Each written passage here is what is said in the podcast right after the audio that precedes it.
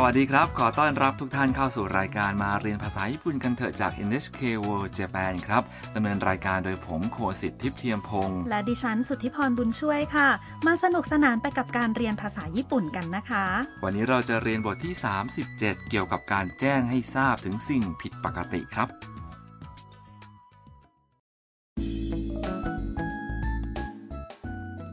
ทำนักศึกษาต่างชาติจากเวียดนาม มาที่ฮาโกเนะกับอายากะเพื่อนของเธอค่ะ ทั้งสองเช็คอินเข้าพักที่โรงแรมแหล่งน้ำแร่ร้อน แต่ดูเหมือนมีปัญหาเกิดขึ้นในห้องพักค่ะ ไปฟังบทสนทนากันครับ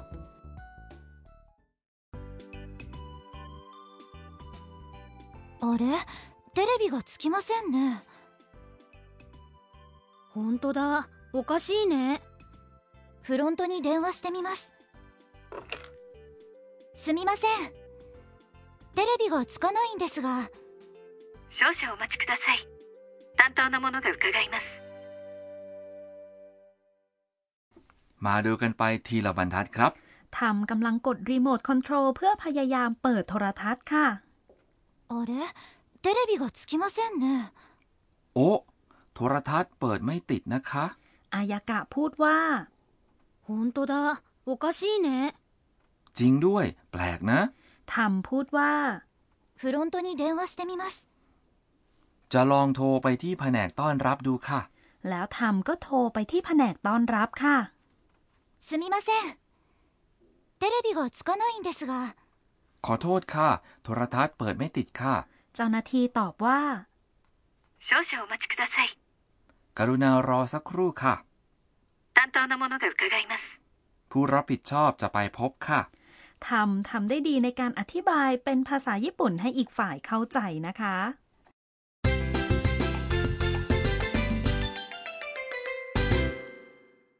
สำนวนหลักประจำวันนี้คือ โทรทัศน์เปิดไม่ติด テレビがつかないんですが ถ้าจำรูปประโยคนี้ได้ก็จะบอกให้ผู้อื่นทราบได้ว่า เกิดเรื่องผิดปกติขึ้นครับ มาดูความหมายไปทีละคำครับคำว่า テレビ แปลว่า โทรทัศน์ และคำช่วย งะ บ่งชี้ประธานของประโยค ต่อมาคือ つかない แปลว่า ไม่ติด นี่คือรูปในของคำกริยา つく ติด หรือเปิดติดครับ รูปในของคำกริยาลงท้ายด้วย ใน และสื่อความหมายปฏิเสธครับ จุดสำคัญประจำวันนี้คือ つかないんですが แปลว่า เปิดไม่ติด โดยมีส่วนที่พูดว่า ですが ต่อเข้าไปที่รูปในของคำกริยาครับ ก็อย่างที่เราได้เรียนไปในบทที่ 19 นะคะ อึนเดสกะ สามารถใช้อธิบายสถานการณ์ของเราให้ผู้อื่นได้ทราบ และกระตุ้นให้ฝ่ายนั้นตอบสนองค่ะ ใช่ครับ ในที่นี้คำกริยาหน้า อืมเดสกะอยู่ในรูปใน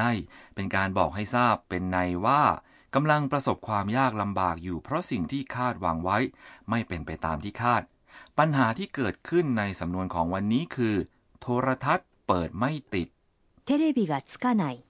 แล้วทำก็เพิ่ม อืม เดสกะต่อท้ายเข้าไป แล้วทางพนักงานต้อนรับก็ส่งคนไปตรวจสอบครับ ทีนี้ก็ถึงตาคุณผู้ฟังแล้วค่ะ ฟังแล้วพูดตามนะคะ ขอให้ลดระดับเสียงลงต่ำในช่วงท้ายของประโยค และพูดอย่างนุ่มนวลนะคะ テレビがつかないんですが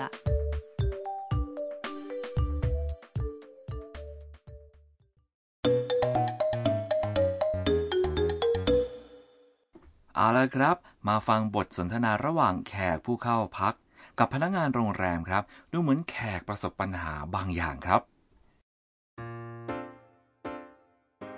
すみません w i f i のパスワードがわからないんですがパスワードですね。こちらです。 มาดูความหมายกันครับ すみません w i f i のパスワードがわからないんですが ขอโทษค่ะ ไม่ทราบรหัสผ่านของ Wi-Fi ค่ะ ก็มีบ่อยๆนะครับที่เราไม่ทราบรหัสผ่านเพื่อใช้ Wi-Fi แล้วก็ไม่รู้จะทำยังไงคำว่า Wi-Fi พูดว่า w i f i และรหัสผ่านหรือ password คือ パスワード ต่อมาไม่ทราบ พูดว่า わからない ซึ่งเป็นรูปในของคำกริยา ทราบหรือเข้าใจ わかる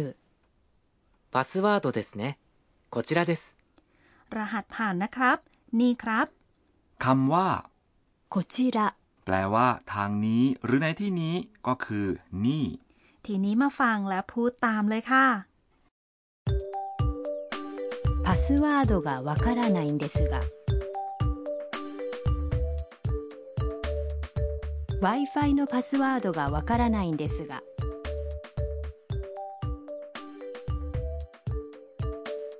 すみません w i f i のパスワードがわからないんですが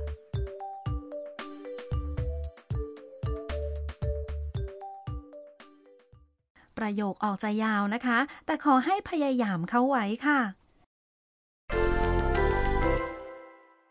มาฝึกฝนกับสถานการณ์อื่นๆ กันดูครับ สมมุติว่า อยู่ที่โรงแรมและอยากจะเข้าห้องของตัวเอง แต่บัตรที่ใช้เป็นกุญแจเปิดประตู ใช้การไม่ได้ จะบอกพนักงานโรงแรมยังไงว่า กุญแจเปิดไม่ออก หรือไขไม่ออกคำว่า กุญแจเปิด หรือไขออก พูดว่า 鍵が開く รูปในของคำว่า 開く เปิด คือ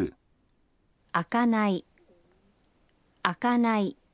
ลองพูดดูโดยเริ่มด้วยซูมิมาเซงเชิญครับ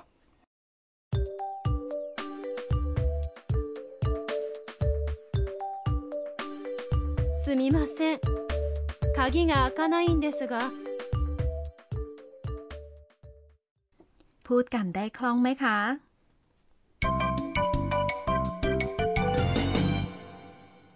ได้เวลาของสำนวนเสริมประจำวันแล้ว สำนวนคราวนี้มาจากคำพูดของพนักงานต้อนรับที่พูดกับทำครับ พยายามจำเป็นชุดทั้งอย่างนั้นเลยนะครับ 少々お待ちください นี่คือสำนวนสุภาพที่ใช้เพื่อขอให้แขกหรือลูกค้ารอครับคำว่า 少々 แปลว่า สักครู่ และ お待ちください คือวิธีการพูดที่สุภาพของการบอกให้รอ ลองฟังการพูดหลาย ๆ แบบดูค่ะ 少々お待ちください。少々お待ちください少々お待ちください。 เอาละครับ มาฟังบทสนทนาการอีกครั้งครับ あれテレビがつきませんね本当だおかしいねフロントに電話してみますすみませんテレビがつかないんですが少々お待ちください担当の者が伺います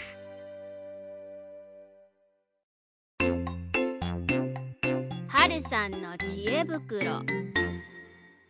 ต่อไปคือช่วงถุงความรู้คุณฮารุค่ะ ความรู้ของวันนี้คือ โรงแรมแบบญี่ปุ่น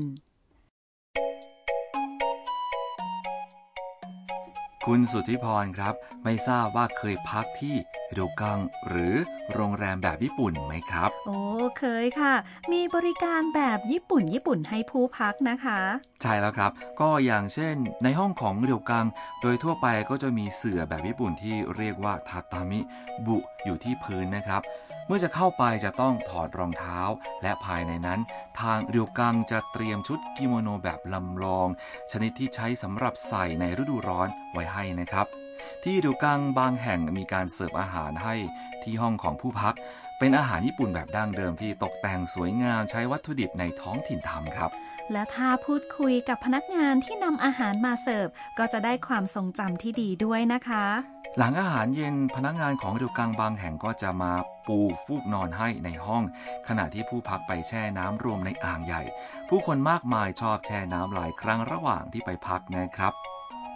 การใส่ชุดกิโมโนลำลองแบบฤดูร้อน ได้แช่น้ำแร่ร้อนสดชื่น ได้เพลิดเพลินไปกับอาหารญี่ปุ่น และได้นอนบนฟูก สิ่งเหล่านี้เป็นประสบการณ์ที่จะได้จากการไปพักที่เรียวกัง หรือโรงแรมแบบญี่ปุ่นนะคะ